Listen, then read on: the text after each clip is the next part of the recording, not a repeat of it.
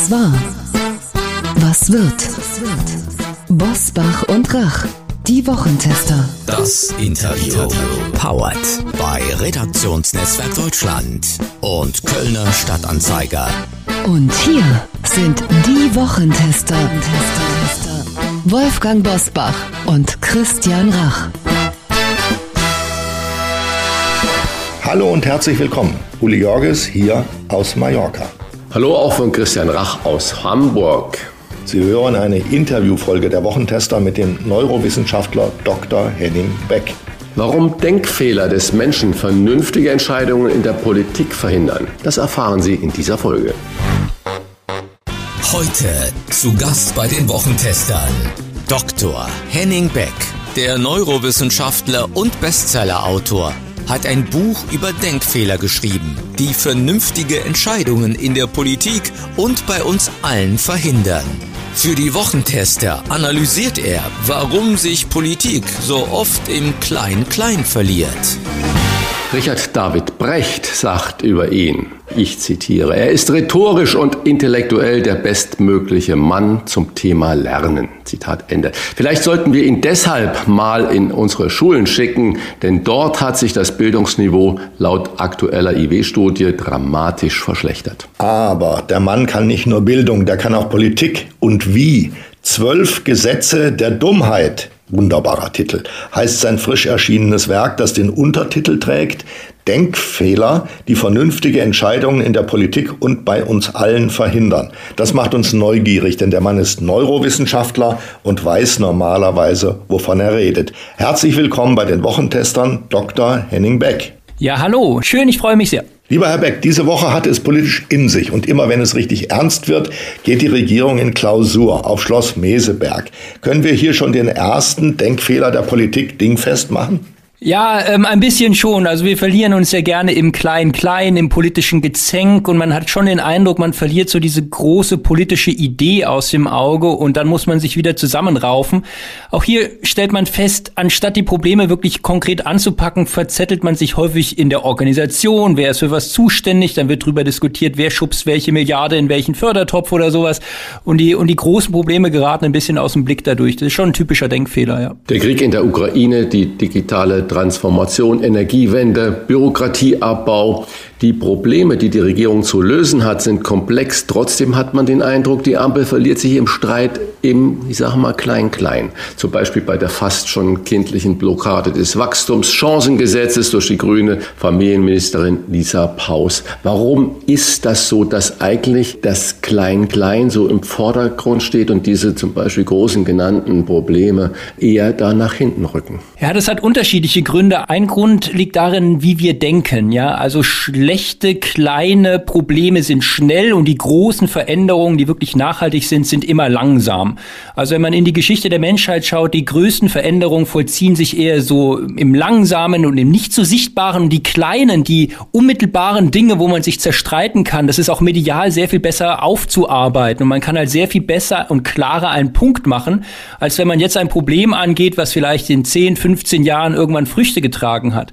Und wir leben ja in einer Welt, in der die Aufmerksamkeit, die Relevanz sich auf Themen konzentriert, die wirklich auch sehr sichtbar und sehr greifbar sind. Und das ist häufig ein politischer Streit, wohingegen eine politische Einigung, die dann in fünf Jahren irgendeinen Erfolg hat, das ist keine Meldung jetzt. Und das ist halt so ein bisschen dieses Problem des, des politischen Geschäftes. Sie schreiben über die zwölf Gesetze der Dummheit. Was ist damit gemeint? Sind das deutsche Dummheiten oder kann man das universal sehen? Ja, also ein Teil ist tatsächlich auch deutsche Dummheit. Also wenn ich daran denke, wie pessimistisch wir sind. Es gibt kaum ein Land, was so pessimistisch ist wie Deutschland. Frankreich ist in, in Umfragen immer noch ein Tick pessimistischer. Aber wir, wir verkaufen uns häufig unter Wert. Ja, wie, wie langsam sind wir geworden? Ja, wir wollen in, in 2045 klimaneutral sein und wir brauchen 24 Jahre, um das Pergamon-Museum zu renovieren. Ja, das ist zehn, der, der, den Pergamon-Altar zu bauen hat nur zehn Jahre gedauert. Also wir sind langsam, wir werden, wir werden pessimistisch. Deutschland ist das einzige Land der Welt, wo sich Menschen mit zunehmendem Wohlstand mehr Angst vor Verlusten machen. In allen Ländern wird man optimistischer, aufbruchsfreundlicher, investiert sein Geld und in Deutschland hält man sein Geld zusammen. Und das ist ein typisch ja. deutsches Problem. Ja, der Athlet auf dem Höhepunkt seiner Kraft ist seinem Fall am nächsten. Ja, wir haben so gute Unternehmen und, und reden die uns klein. Ein anderer Teil des Buches konzentriert sich mehr so auf grundlegende menschliche Denk Schwächen und Dummheiten, dass wir uns wieder besseren Wissens schlecht verhalten, schlechte Entscheidungen treffen, Risiken ähm, schlecht einschätzen und das ist tatsächlich universell. Ja, Sie haben uns mit Ihrer Antwort schon mitten hineingeführt in die nächste Fragerunde, die nämlich sehr spannend ist. Sie haben an der University of California gearbeitet und sind regelmäßig in Kalifornien, gerade in diesem Sommer wieder. Wenn Sie die Lebenseinstellung dort mit der momentanen in Deutschland vergleichen, zu welchem Ergebnis kommen Sie? Und wir ahnen es ja schon. Und wie können wir den Deutschen Optimismus beibringen oder German Mood? Geht das überhaupt noch? Ja, also das ist wirklich verblüffend. Ja, also in den USA bist du ja schon awesome, great und fantastic, wenn du dir die Schuhe zubinden kannst. Also das ist überhaupt keine Kunst, da wundervoll zu sein, weil das ist, ist, total leicht. Mm, in Deutschland nörgeln wir über alles. Ja, wir machen Witze über unsere prädigitalen Faxbehörden. Wir haben nur Spott für unser Beschaffungsamt der Bundeswehr übrig. Ähm, wir, wir, Sie haben es gesagt, wir verzetteln uns im Klein-Klein. Früher hatten wir Branchen von Weltrang. Ja, Pharma, Banken, Consumer Electronics. Heute macht JP Morgan mehr Gewinne als die Deutsche Bank Umsatz. Ja, wir scheiden in der Fußball-WM aus, in der Leichtathletik null Medaillen. Ähm, und, und das führt ein bisschen dazu, dass wir uns sehr schlecht reden. Und das ist im Ausland anders. Also im Ausland versucht man sich immer auf diese Stärken, also in Kalifornien, wie ich es kennengelernt habe, auf diese Stärken zu konzentrieren. Die Mentalität der Leute, wenn du mit denen sprichst, ist nicht anders als in Deutschland. Die sehen dieselben Probleme wie wir.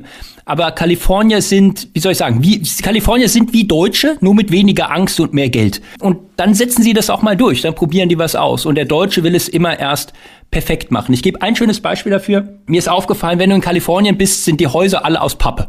Das sind alle, im Prinzip sind es alles so Holzhütten.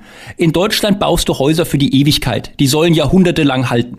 So, mein Kumpel hat gesagt, das kannst du in Kalifornien gar nicht machen, weil es wird irgendwann ein Erdbeben kommen. Und wir bauen deswegen, also in Kalifornien baut man lieber Häuser, hm, die schnell wieder aufzubauen sind. Und diese schnell aufstehen, das ist dort die Lebenseinstellung. Und in Deutschland will man lieber gar nicht erst umfallen. Aber wenn ich nie hinfallen will, kann ich auch nie besser wieder aufstehen. Und deswegen führt es dazu, dass wir so, ja, manchmal so ein bisschen gelähmt sind in unserem Tun. Aber Sie haben gerade schon so ein paar äh, plakative positive Beispiele gegeben. Fußball, ob Männer oder Frauen, wir sind nur noch unter ferner Liefen, Leichtathletik, WM noch nicht mal eine Bronzemedaille, gar nichts mehr. Ich glaube, die beste Platzierung war mal ein vierter Platz irgendwo. Das macht natürlich doch was mit der Stimmung im Land. Und die Frage ist dann, wo kommt denn dieses fast äh, depressive Verhalten dann her, dass Leistung überhaupt nicht mehr zählt und auch nicht gefördert wird? Wie können Sie uns denn da optimistisch mal unter die Arme greifen, dass wir das auch wieder schaffen? Weil, und die Deutsche Bank, Sie haben es ja gesagt, an diesen Zahlen lässt ja sich gar nicht rütteln, dass der Umsatz, der Gewinn von JP Morgan größer ist als der gesamte Umsatz der Deutsche Bank und die war ja mal führend. Ja, man hat so ein bisschen den Eindruck, man gewöhnt sich an Sachen und das ist auch psychologisch und neurowissenschaftlich gut nachweisbar. Was du halt als selbstverständlich annimmst, nicht mehr hinterfragst, das verteidigst du auch nicht mehr oder investierst es auch gar nicht mehr. Ich habe es gesagt, die Deutschen sind das einzige Land auf der Welt, wo man mit zunehmendem Wohlstand mehr Angst vor Verlust hat. Das ist die Dummheit an sich, die Sachen, die man hat, nicht für etwas Besseres einzusetzen einzusetzen. Wir sind ein reiches, sattes und altes Land. Wir haben diese, diese Aufstiegserzählung eigentlich zu Ende erzählt. Diese, die, diese Aufstiegserzählung vom Wirtschaftswunder, wir sind wieder wer, die Wiedervereinigung. Es gab immer starke Narrative und Gesellschaften leben davon, dass sie ein klares, starkes Bild haben, wie sie sich entwickeln wollen. Und dieses Narrativ haben wir nicht. Also wo wollen wir hin? Und das ist auch ein Fehler der Politik. Schauen Sie sich an, es wird geschaut, wo, wo setze ich jetzt hier eine Milliarde ein? Kann ich hier noch ein Heizungsgesetz irgendwie so in die richtige Richtung lavieren? Dann zahke ich mir die Köpfe darüber.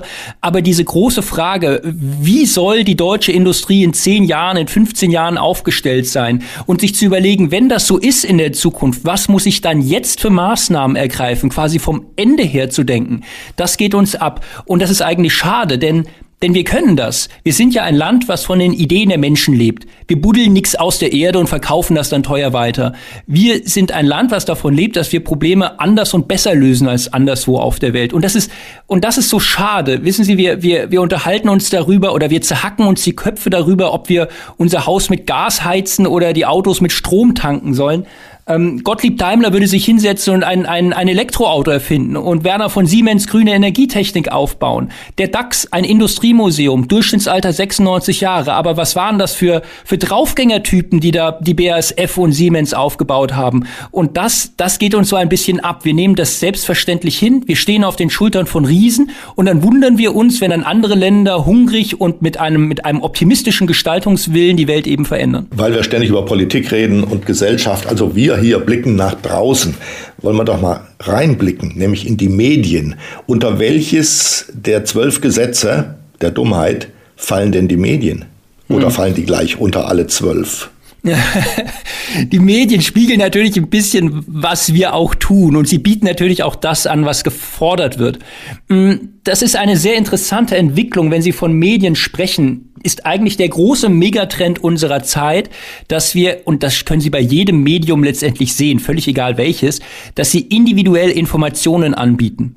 Und das große Versprechen, was es ja mal gab, indem wir medial Informationen ausweiten, dass jeder Zugang zu allen Informationen der Welt hat, das möge doch bitte dazu führen, dass wir denkoffener, demokratischer, fortschrittlicher werden. Das war das große Versprechen des Internets übrigens Ende der 90er.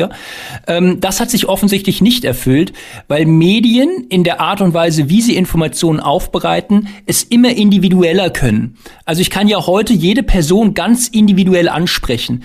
Es gibt nicht das Internet, es gibt dein Internet, es gibt dein Netflix, dein Amazon, dein Spotify.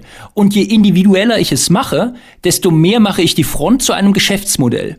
Und letztendlich verdiene ich dadurch zum ersten Mal in der Geschichte der Menschheit mit der Dummheit der Menschen aktiv Geld. Denn ich kann Fronten gegeneinander durch Informationen, durch Nachrichten gegeneinander aufstellen, dadurch Geld mit Werbung verdienen oder politisches Kapital drausschlagen. Und das ist eine gefährliche Entwicklung, die jetzt nicht an den Medien allein liegt, sondern es liegt an der Art und Weise, wie Menschen Informationen sich besorgen wollen. Ist der Aufstieg der AfD ein Ergebnis von Dummheit? Das große Versprechen aller rechten Parteien auf der Welt ist eigentlich die Komplexitätsreduktion. Anders gesagt, Menschen suchen immer die einfachste Erklärung. Und je komplizierter es wird, desto einfacher soll bitte die Erklärung sein. Also das, das Grundmotiv von, von, von Verschwörungstheorien, auch Religion arbeitet ja mit einer Ursache für alles, Gott. Also Menschen haben diese Sehnsucht nach dieser Einfachheit. Das ist ein grundlegendes psychologisches Phänomen. Was jetzt rechte Parteien sehr clever machen, sie versprechen in einer Welt, die sehr komplex geworden ist, genau diese einfache Antwort. Der Brexit-Slogan war Take Back Control. Control. Und letztendlich ist diese, diese Idee ich gebe dir als Mensch, dir gebe ich die Kontrolle. Die Politik ver verliert sich in diesen komplexen Problemen und bevor wir die Probleme komplex lösen, gebe ich demjenigen die Macht, der sie eigentlich braucht. Dir. Dir als Individuum. Und du weißt am besten, was am wichtigsten für dein Leben ist. Und dieses Narrativ finden Sie bei Trump, finden Sie bei, bei allen rechten Bewegungen in, in, äh, in Europa und das ist auch Teil des Erfolgs der AfD, die eben sagt, du, du als Mensch, als Individuum, du weißt es doch besser als alle anderen. Uli Jörges hat ja gerade Medien nochmal angesprochen, ich will das vertiefen. Man hat ja oft heute bei ARD und ZDF so das Orwellsche Gefühl, dass es sich gar nicht mehr um objektive Nachrichtensendungen handelt, sondern dass es so Art Wahrheitsministerium ist. Bringt das nicht ebenfalls viele Menschen dazu abzuschalten, weil diese beiden öffentlich-rechtlichen Sender ja vielen den Eindruck vermitteln, so wie sie es sagen und wie sie es denken, ist es richtig? Ja, also ich sehe das nicht so pessimistisch. Also wenn Sie in den USA beispielsweise sind und das dann mal vergleichen mit dem Zustand der Medien hier, dann, dann befinden Sie sich hier in der absoluten Champions League des ausgewogenen Journalismus. Und Sie sehen, äh, wenn Sie die Alternativen sich anschauen, was tatsächlich ähm, individueller, tendenziöser Nischenjournalismus tatsächlich anrichten kann. Deswegen bin ich, bin ich durchaus der Meinung, dass diese, dass, dass die Art und Weise, wie es bei uns im öffentlich-rechtlichen Rundfunk angeboten wird, sehr viel ausgewogener ist, als das in anderen Ländern ist. Die Frage ist, warum haben Menschen diesen Eindruck, dass ihnen quasi vorgekaut wird, wie sie, wie sie zu denken haben oder sowas? Und ich denke, das liegt daran, dass sich Menschen grundsätzlich erstmal informieren und sehr viel informierter sind als früher früher. War das große Problem, zu wenig Informationen zu haben. Praktisch jede Weltkrise können Sie damit erklären, dass es zu wenig Informationen gab. Heute ist das Problem, Sie haben zu viele Informationen. Sprich, Menschen haben schon eine Meinung, wenn sie ein Medium nutzen. Wenn ich ARD oder ZDF oder RTL oder einschalte oder die FAZ oder die Süddeutsche aufschlage, dann weiß ich schon, was ich erwarten möchte.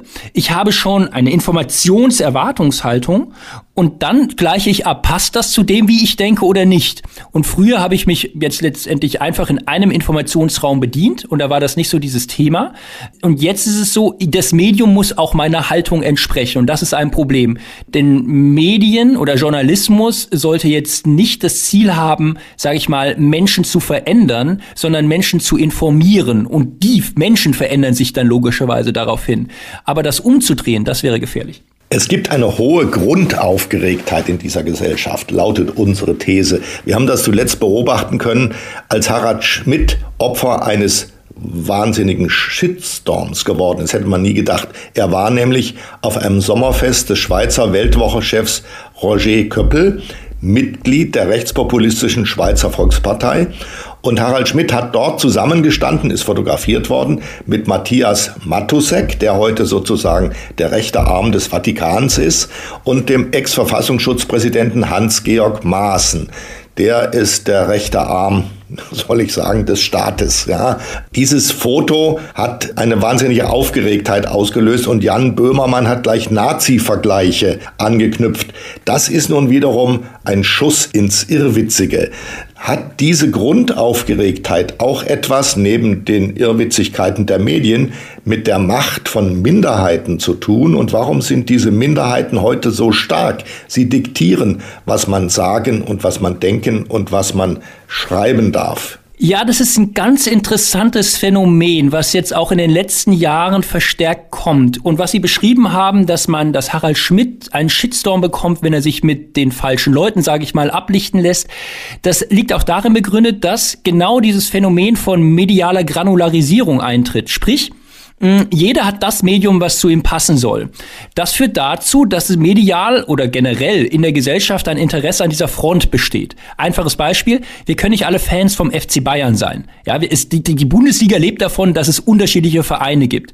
So, wenn ich diese Idee jetzt weiter fortspinne, dann bedeutet das, dass je weiter ich eine Gesellschaft zerstückle, je mehr Fronten ich habe, je mehr Aufregungspotenzial habe ich und desto mehr kann ich damit Geld verdienen oder politische Meinung machen, mich politisch positionieren, gesellschaftlich, medial positionieren, wie das Böhmermann dann zum Beispiel machen kann. Das ist das Resultat dessen, dass wir immer individueller in einer Medienwelt leben und diese Aufgeregtheit resultiert genau daraus, dass wir so viele Fronten jetzt aufmachen können. Man kann sich ja über alles aufregen. Es gibt ja quasi nichts mehr, was aufregungsfrei ist. Alles kann ein Politikum werden. Und das ist letztendlich in dieser Sehnsucht der Menschen danach begründet, sich von anderen Gruppen abzugrenzen. Auf einmal, genau, hast du du irgendwie ein falsches Foto zur falschen Zeit oder du hast irgendwann früher mal irgendetwas gemacht und das wird dir jetzt schlecht ausgelegt. Und das ist, das ist ein Problem, weil dadurch wird die Aufregung die wird selbst zur Nachricht. Es geht eigentlich gar nicht mehr dann um den Inhalt, sondern es geht darum, ob Söder einen Hitler-Vergleich gemacht hat. Es geht darum, ob sich äh, Harald Schmidt mit den falschen Leuten hat ablichten lassen. Es geht darum, ob Böhmermann wieder zu laut rum krakeelt oder so. Es geht gar nicht mehr um den Inhalt an sich, weil die, weil die Aufregung selbst zu einem Geschäftsmodell geworden ist. Und deswegen sind heute Minderheiten und die Entwicklung von Minderheiten so präsent, weil die die Veränderung einer Minderheit, wenn ich mich jetzt, wenn ich mich laut protestieren auf die Straße klebe, dann ist das eine Meldung. Und das ist gefährlich, denn dadurch wird die, der eigentliche Inhalt dessen, über was man sich auseinandersetzen muss, wird immer mehr in den Hintergrund gedrängt und zum Schluss berichtet man über den Shitstorm und gar nicht mehr darüber, was letztendlich hinter diesem Shitstorm steht erhellende Einsichten über diese Grundaufgeregtheit. Zurück zur Kabinettsklausur. Der Bürokratieabbau wurde dort als gemeinsames Ziel formuliert, doch Ihrem Buch entnehme ich natürlich in Kapitel 10, dass sowieso alles immer komplizierter wird. Frage an den Neurowissenschaftler, ist Bürokratie menschlich oder gibt es doch noch Hoffnung?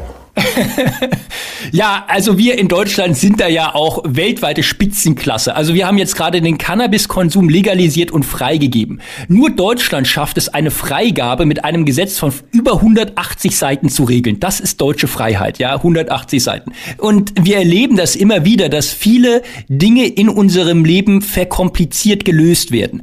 Zwei Dinge sind dafür wichtig zu verstehen. Erstens, es liegt daran, dass Menschen die Grundtendenz haben, bei Lösungen etwas hinzuzufügen. Wenn man Menschen fragt, du hast ein Problem, finde eine Lösung, dann versuchen Menschen irgendetwas zusätzlich anzubieten, um das zu lösen. So. Das ist ein, ein Grundprinzip unseres Denkens, was dazu führt, dass wir alle möglichen Regularien aufblähen. Ja, also die EU-Verordnung für die Regulation der Pizza Napoletana hat mehr Zeichen als ein durchschnittliches Kapitel meines Buches, ja, für, für eine Pizza. Unglaublich. So, das zweite ist, ähm, wir erleben einen Wettbewerb der Komplexität, weil es immer schwieriger ist, in einem Markt mit Einfachheit Geld zu verdienen. Man verdient eigentlich dadurch, dass ich immer ein Feature hinzufüge. Das können Sie sich anschauen, wenn Sie so, so Meilensammelprogramme anschauen. Die Bahn oder die Lufthansa, völlig egal. Das wird immer komplizierter, weil Sie in einem Wettrüsten sind mit dem Wettbewerber. Und wenn der Wettbewerber etwas hinzufügt, müssen Sie auch etwas hinzufügen, um nicht zurückzufallen. Und deswegen mögen wir denken, dass das iPhone möglichst clean und einfach ist, aber unter der Glasoberfläche des iPhones haben wir ich meine, über 40 Apps, von denen wir nur die Hälfte nutzen. Wir fügen also immer mehr hinzu und das eigentliche große Geschäftsmodell unserer Zeit ist, bau dir noch etwas dran, mach es komplizierter, dann bist du auf jeden Fall gewappnet für egal was kommt. Und deswegen bläht sich unser Leben auch bürokratisch immer weiter auf. Abschließend eine persönliche Frage, weil Sie ja zwölf Denkfehler des Menschen identifiziert haben. Bei welcher Dummheit ertappen Sie sich denn besonders häufig? Also, ich habe einen Denkfehler beschrieben, der besagt, dass Bildung nicht vor Dummheit schützt. Man könnte ja annehmen, dass ähm, gebildete Menschen besonders denkoffen und besonders tolerant und ja besonders innovativ deswegen sind. Das Gegenteil ist der Fall. Interessanterweise stellt man fest, je gebildeter Menschen sind, je rhetorisch beflissener Menschen sind, desto starrsinniger, desto intoleranter und desto dogmatischer argumentieren sie. Also wenn sie oh, die größten Dogmatiker so ist das suchen, bei Ihnen? Ja, und das ertappe ich mich manchmal selber dabei. Ich denke mir, ach komm hier, bin ja selber so klug und ich falle nicht auf diese Denkfehler rein. Blindspot Bias nennt man das. Also mir kann es nicht passieren. Ich habe ja ein Buch drüber geschrieben und trotzdem stellst du fest, das ist genauso. Ich bin jetzt nicht stark, ich versuche jetzt nicht starkköpfig oder engstirnig zu sein, aber es ist immer Arbeit an sich, sich selber zu hinterfragen und auch wenn man denkt, man wüsste alles und man hält sich immer für den Schlausten, das clevere Denken beginnt dann, wenn man sich selber hinterfragt. Das kommt nicht von selbst, das ist Arbeit und das stelle ich bei mir fest. Also ich muss mich selber auch immer wieder aktivieren, zu sagen, hey Henning, überleg dir, könnte es auch anders sein. Die anderen haben vielleicht auch recht. Wie, wie könnte ich mich überzeugen lassen? Das tut weh, das macht man ungern, aber es ist wichtig. Es war keine Arbeit, mit Ihnen so ein wunderbares Gespräch zu führen. Das hat Spaß gemacht. Wer das Thema vertiefen möchte, dem empfehlen wir das neue Buch von Dr. Henning Beck. Zwölf Gesetze der Dummheit heißt es und verspricht eine anregende Lektüre mit einem neuen Blick auf die Themen der Politik und des Alltages. Und jetzt kommt noch ein Schmankerl. Wenn Sie, liebe Zuhörer und Hörerinnen, Henning Beck und uns einmal live erleben wollen, dann halten Sie sich doch bitte den 25. Oktober frei. Denn am 25. Oktober um 19.30 Uhr präsentieren wir zum ersten Mal die Wochentester live mit Wolfgang Bosbach, Henning Beck und mir in Köln im Studio Dumont. Wie Sie an Karten kommen, erfahren Sie in Kürze hier an dieser Stelle und im Kölner Stadtanzeiger Dr. Henning Beck. Wir freuen uns auf Sie bei den Wochentestern live. Das wird eine spannende, informative und eine lockere Live-Sendung. Ich freue mich auch. Vielen Dank dafür.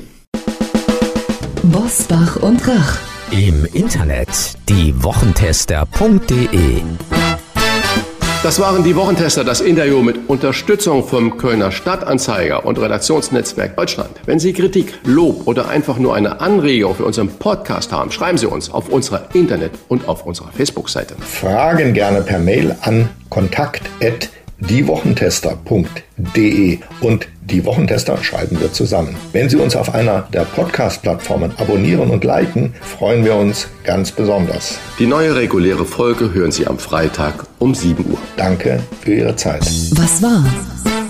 Was wird? Wolfgang Bosbach und Christian Rach sind die Wochentester.